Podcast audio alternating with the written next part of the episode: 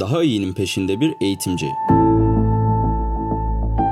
Erhan Erkut Türkiye'ye kesin dönüş yapma motivasyonunuz nedir? Yani işin rasyonel tarafını söyleyeyim. Türkiye'ye dönmek için belli bir birikime ulaşman gerekiyor. Belli bir e, krediye ulaşman gerekiyor. Ben yani neden bilmiyorum ama bütün diplomalarımı, bütün derecelerimi Türkiye'de e, denkliğine aldım hep. İşte doktorayı alınca yazdım, doçent olunca yazdım, profesör olunca yazdım ve YÖK'ten hep denklik aldım. Dolayısıyla ben Türkiye'ye dönmeye e, yani denklik açısından hazırdım zaten hep. E, ama o kredibilite çok önemli. Yani şimdi H-index 26 mı 27 mi ne diyorsun ya o zamanlar tabii diyelim 20 idi. Ee, daha düşüktü o zamanlar tabii. Yani ama makale sayısı işte 50-60. O 50-60 makale e, bizim e, sermayemiz o tamam mı? Şimdi Türkiye'de bir ya Bilkent Üniversitesi ben çok net söyleyeyim beni dekan olarak almazdı benim 10 tane makalem olsaydı. Baktılar aa 50 tane 60 tane makale yazmış işte bilmem bilmem kaç tane atıf almış. Şu kadar milyon fon yönetmiş bu adam araştırmadan anlar, araştırmayı yönetebilir dediler tamam mı? Dolayısıyla zaten e, geldiğim yaştan daha erken gelmek e, akıl işi değildi. Benim herkese de tavsiyem öyle doktora alır almaz gelmeyin buraya. Oradan hiç olmazsa bir doçentlik alın. Alabiliyorsanız profesörlük alın. Ondan sonra gelin burada dekan olun, bölüm başkanı olun falan filan. Ee, bu işin rasyonel tarafı. Ben bunu böyle planlı yapmadım. Ama zaten doğru zaman e, daha erken değildi. Onu söyleyebilirim. Esas neden? Sıkıldım. Yani orada sıkıldım. E, yani yılda işte ortalama 2-2,5 makale yazıyorsun. 2-3 yılda bir yeni doktor öğrencisi geliyor. Yılda 4 tane konferansa gidiyorsun. Sabit yani. Konferanslar değişebiliyor ama her yıl 4 konferansa gidiyorsun. Daha fazlasına vaktin yetmiyor zaten yani. E, işte bir tane postdoc'ın var. E, her yıl dört tane ders veriyorsun. E, onda yani sıkılmayı öteleyebilmek için sürekli değişik dersler verdim. Büyük sınıf dersi işine girdim. 450 kişilik sınıflara dersler vermeye başladım. Büyük sınıf spesyalisti oldum diyebilirim. Ve işte yeteri kadar malzeme bulamadığım için öğret etme konusunda kendim bir dergi kurdum. Ee, işte eğitim dergisi kurdum falan. Ee, böyle bir hmm, forum kurdum. Kendi profesyonel kurumumun içinde eğitimle ilgilenen insanların e, bir araya gelip konuşabileceği, işte fikir alışverişi yapacağı, internet üzerinden sohbet edebileceği, birbirlerine malzeme falan gönderebileceği bir e, forum deniyor bunlara. E, teaching forumu kurdum yani education forumu kurdum Informs'un altında. Ve ben baktığım zaman kariyerimde böyle bayağı e, yedişer yıllık şeyler var. Hani yedi yıl, hani haftada da yedi gün var. Altı gün çalışıp yedincisi dinleniliyor sabat falan ya. E, yedişer yıllık dönemler halinde e, benim kariyerim anlatılabiliyor. İlk yedi yıl işte 85'te başlıyor araştırma. İkinci yedi yıl öğretme, eğitim. İşte bu ödüllerin falan geldiği dönem, bu eksperimentasyonun başladığı dönem. E, dolayısıyla daha az araştırma. E, burada eğitime neredeyse hiç zaman ayırmama. Burada araştırmaya daha az zaman ayırma ama eğitime yüklenme. Ondan sonra uygulama. Yani işte merkez kurup konsalting, danışmanlık yapma. Çocukları danışmanlığa heveslendirme ve problem çözme. E, üç tane yedi yıllık dönem benim Kanada'daki kariyerimi özetliyor. Sıkıldıkça odağa kaydırmak. Tabii danışmanlık yaparken araştırmaya devam etmek zorundasın. E, çünkü maaşını ve zammını öyle alıyorsun. Ders vermeye de devam etmek zorundasın ama e, mesela danışmanlık dersleri veriyorsun. Proje dersleri veriyorsun. Daha fazla bu tarafa doğru kaydırıyorsun kaynağı. Büyük ders vermeye devam ediyorsun ama artık onu çözdün. O kadar yeni yatırım yapmıyorsun. İşte daha çok uygulamaya yatırım yapıyorsun. Bu işi gerçekten yapabildiğini dünyaya kanıtlama. E, ondan sonra da sıkılınca artık yani yeni bir şey yapmak gerekiyor. Ben baktım işte 2005 yılında 85'ten 2005'e 20 yıldır çalışıyorum. Yaş işte gelmiş 40, 3 45 falan. ya ortasında olduğumu düşündüm kariyerin tamam mı? 20 artı 20, 40 sene çalışırım diyordum. Ee, Şimdi herhalde 50 sene çalışırım diyorum. Uzatmak istiyorum birazcık da. Ortasına gelmişim ve tamam, 50 tane makalem var ama yani e, e, artık iş şeye dönmüş yani. Tezgaha dönmüş tamam mı? Biliyoruz yani nasıl makale yazılacağını. E, Öğrenci bir takım işte testler yapıyor. Sen ona bir problem veriyorsun. E, Algoritma tasarlıyorsunuz. İşte bir tane teorem çıkıyor belki falan. E, Yani yazıyorsun sonunda. O dergi basmazsa bu dergi basıyor. E, fon almak e, yani zaten makaleler çıktığı sürece sana bir yıl önce 30 vermişlerse o yıl 35 bin do- dolar veriyorlar. E, o da kolaylaştı. Ya işi çözdük tamam mı?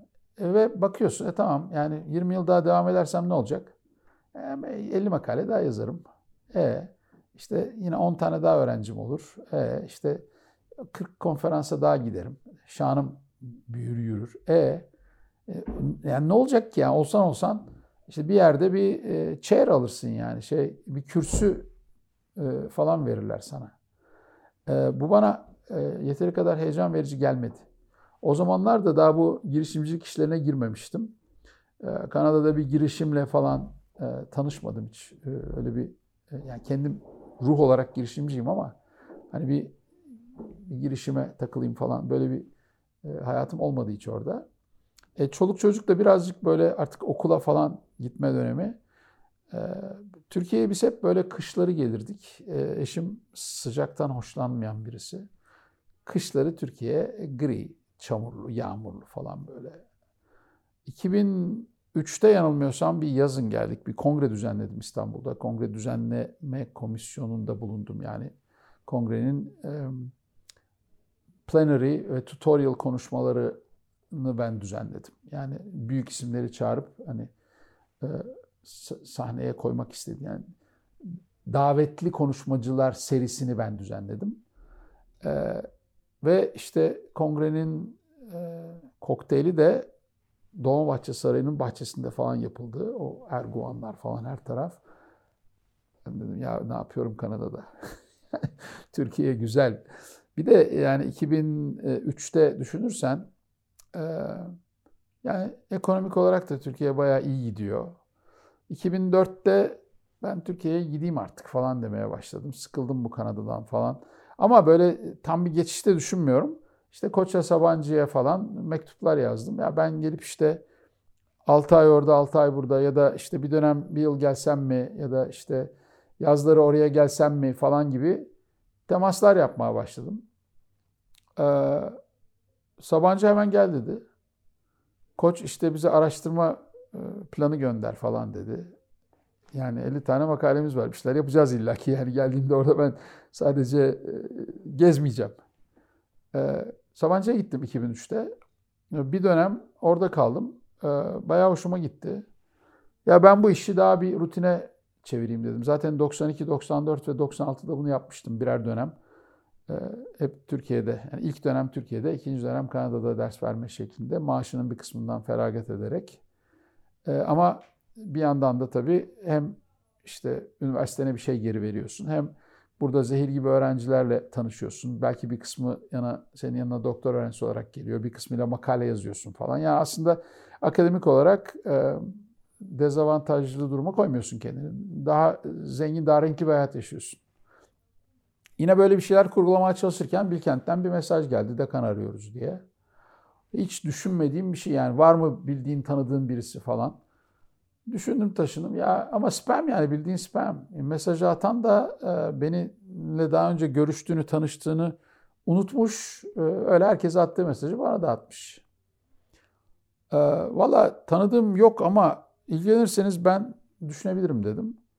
İlgileniriz dediler. E, gittim karımı uyandırdım ve Türkiye'ye gidiyoruz dedim. E, çok iyi hazırlandım mülakata. Çok iyi bir mülakat yaptı Bilkent. Bir haftalık bir mülakat kurguladılar. Yani öyle kolay almadılar dekanı. Her hocayla görüştük. Her rektör yardımcısıyla görüştük. Her provost yardımcısıyla, rektör yardımcısı yardımcısıyla görüştük. Tabii ki rektörle görüştüm. öğrencilerle görüştüm. Master öğrencileriyle, lisans öğrencileriyle, doktor öğrencileriyle. e, gerçekten dünya standartlarında hatta belki üzerinde bir e, mülakat süreci kurgulamışlardı. E, ve ben de çok iyi hazırlandım. Yani gittiğimde bütün hocaların geçmişini çok iyi biliyordum.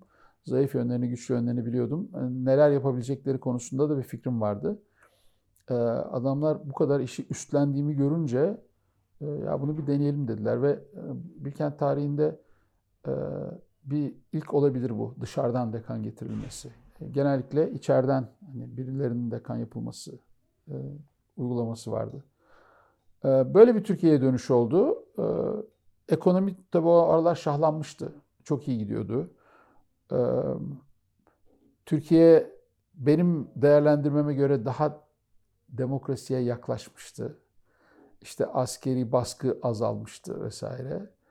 Bu şey dönemi işte balayı dönemi. Muhafazakar iktidar ile demokrat halkın arasındaki balayı dönemi ne denk geldi ve 2005'te çoluğu çocuğu toparlayıp yani biri 7, biri, biri 6, biri 8 yaşındaydı kızların. Türkiye'ye geldik. Ama oradaki ortamdan sıkılmak çok gerçek bir şey. Çünkü biz insanız ve şimdi sen Kanadalıysan zaten başka dünya bilmiyorsun tamam mı? Kanada'da sıkılsan da yani ne yapacaksın? Senin ilken o. Ama ben başka bir dünya biliyorum. Ve burası daha heyecanlı onu da görüyorum. Burada daha fazla fırsat var. Orada böyle ata binmişsin rahvan gidiyorsun tamam mı? Düz çayır böyle. Türkiye böyle. Tam bir roller coaster ride. Ee, heyecan istedim yani. Kanada bana biraz fazla durağan geldi. Hala her gittiğimde yani gazetelerde bugün hiçbir şey olmadı diye haber bekliyorum yani.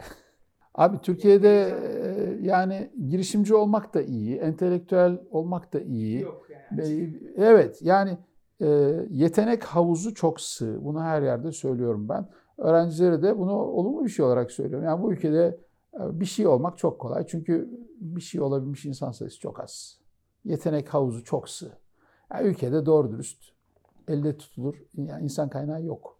E, e o zaman biraz kafası doğru yerde olan, biraz kendine yatırım yapan birisi hemen öne çıkıyor.